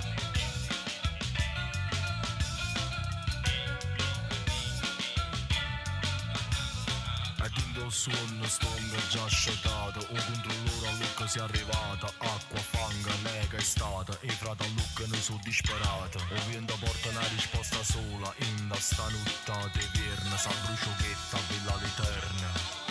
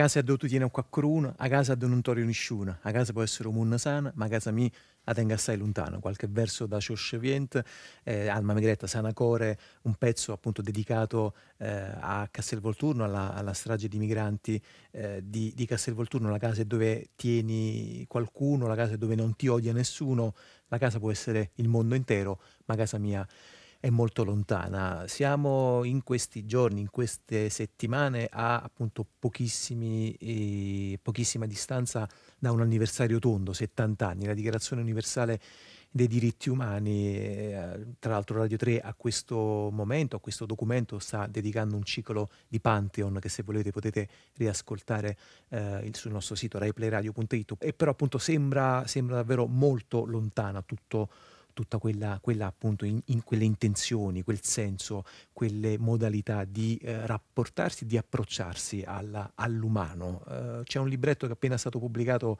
da una piccola, molto combattiva casa editrice che è Monitor, che è dedicato a questo, è dedicato anche in realtà poi in fondo a un paese, il nostro, l'Italia, inferocito, incattivito, eh, impaurito. Eh, il libro eh, che vi stiamo presentando si intitola L'infelicità italiana, ha un sottotitolo che è Vademecum sull'accoglienza, i migranti e noi, l'ho scritto Maurizio Braucci che saluto qui accanto a me, che saluto, buon pomeriggio. Salve a tutti.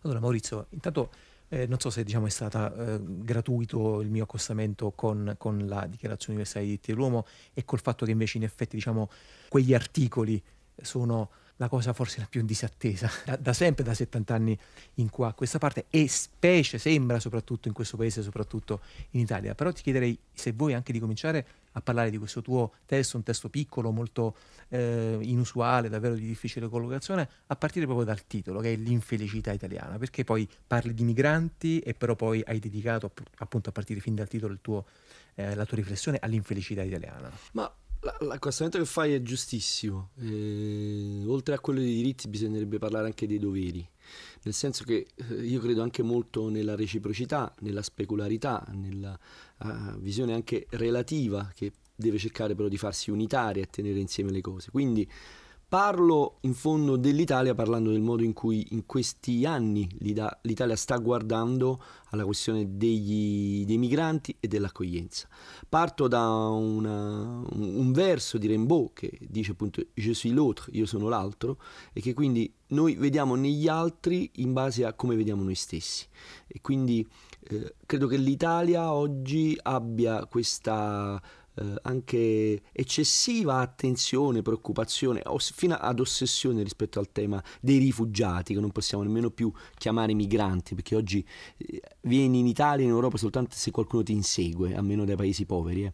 E quindi, ecco, guardiamo a loro in fondo perché dentro di noi c'è una profonda insoddisfazione. Io ho scritto questo libretto innanzitutto perché che tra l'altro è un viaggio, è un viaggio sì. che ho fatto quest'estate nel sud dell'Italia andando a uh, guardare l'Italia, quella Italia e tutte alcune insomma, più importanti eh, situazioni dei centri d'accoglienza, degli operatori, dei rifugiati, eccetera, eccetera.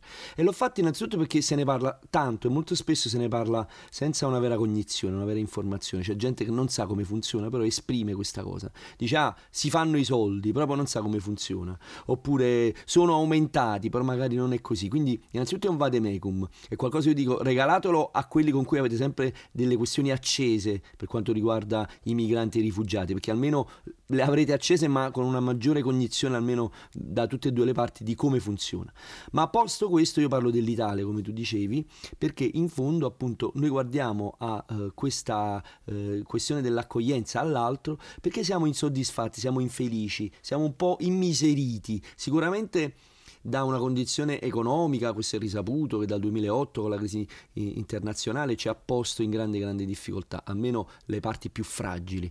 Insomma, è eh, sicuramente il sud, ma anche la percezione che abbiamo di noi stessi. Io anche utilizzo, eh, si deve, insomma, degli indici, delle statistiche, le riporto nel libretto anche, insomma, per, ad onore appunto di una posizione anche più scientifica, più oggettiva. E anche l'autopercezione, non è soltanto il PIL, è anche come noi ci sentiamo, che sono dei valori che vengono appunto sempre più acquisiti nell'ambito della statistica.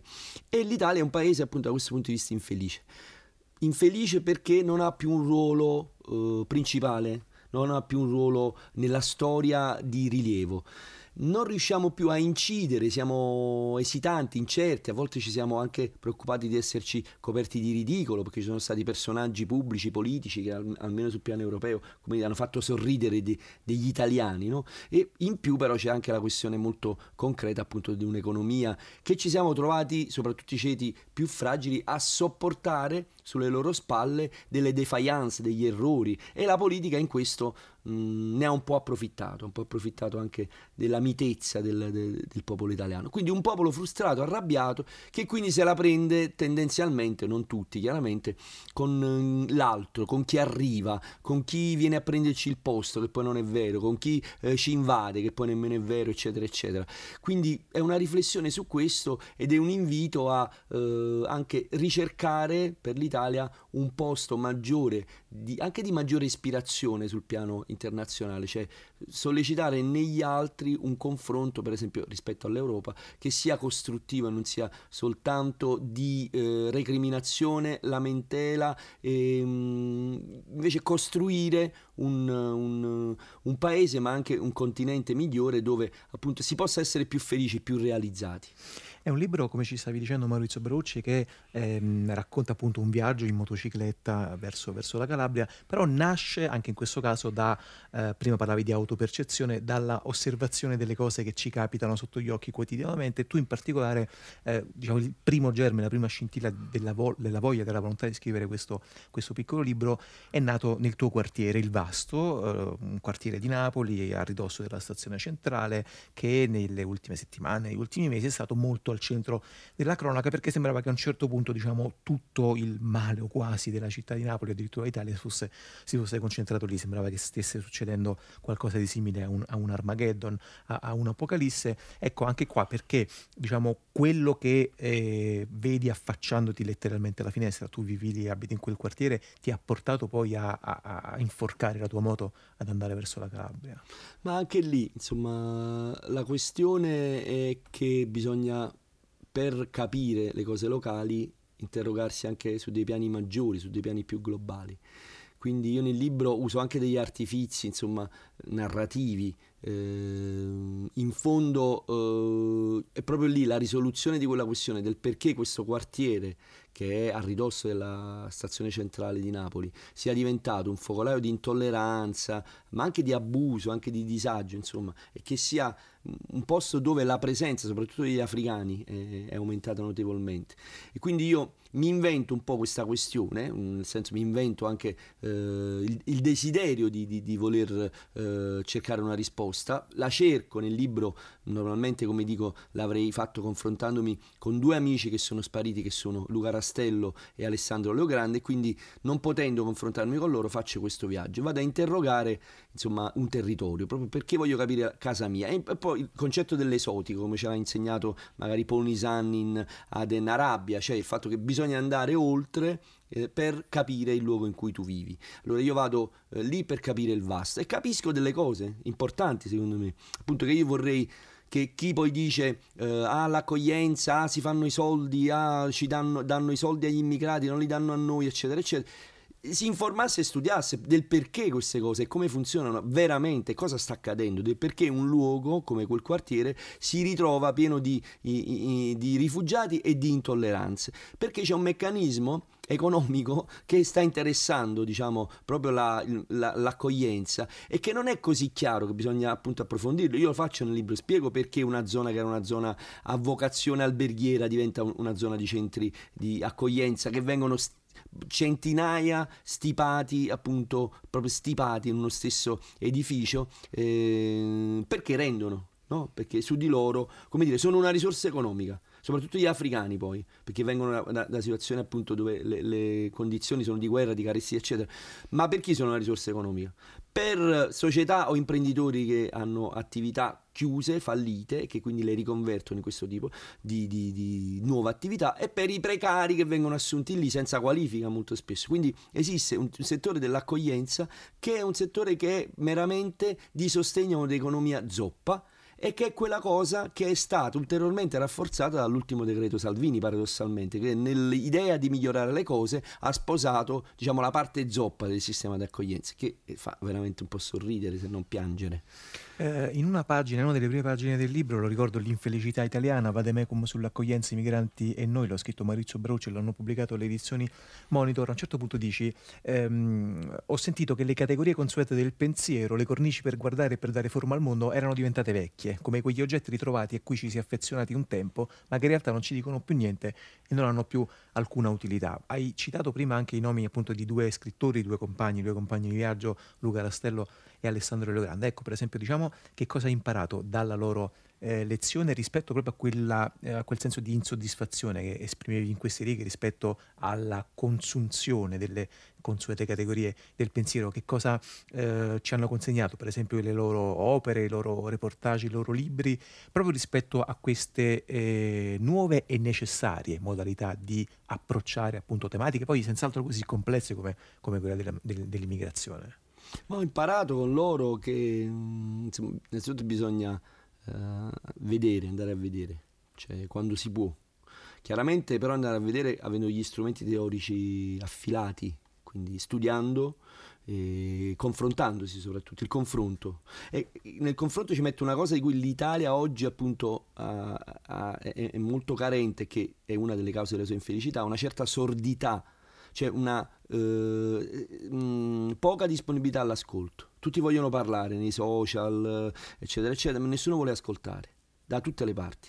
Quindi il confronto significa ascolto, eh, finché è possibile il dialogo, chiaramente c'è anche un conflitto che bisogna affrontare per eh, a volte appunto risolvere delle questioni e mh, mm, c'è oggi si dice una grande eh, possibilità comunicativa, per, comunicazione però se eh, deve essere come lo si inteso fino ad oggi, almeno da forse 50 anni a questa parte, come un monologo, come univoca comunicazione, c'è una parte che comunica all'altra, ma non è veramente una, un dialogo tra le parti, anche perché il dialogo implica non soltanto avere uno strumento per farti ascoltare, ma avere anche una profondità di visione, di aver appurato delle cose. Ecco, io penso che eh, la questione che riguarda l'Italia oggi è proprio questo, cioè c'è uno scarto tra quelle che sono le percezioni che le persone hanno e i fatti così come sono. Però purtroppo le percezioni, come diceva un grande Kurt Vonnegut un grande romanzo che era Madre e Notte, a volte sono più importanti le impressioni che i, i contenuti, che l'essenza delle cose. Quindi bisogna farci i conti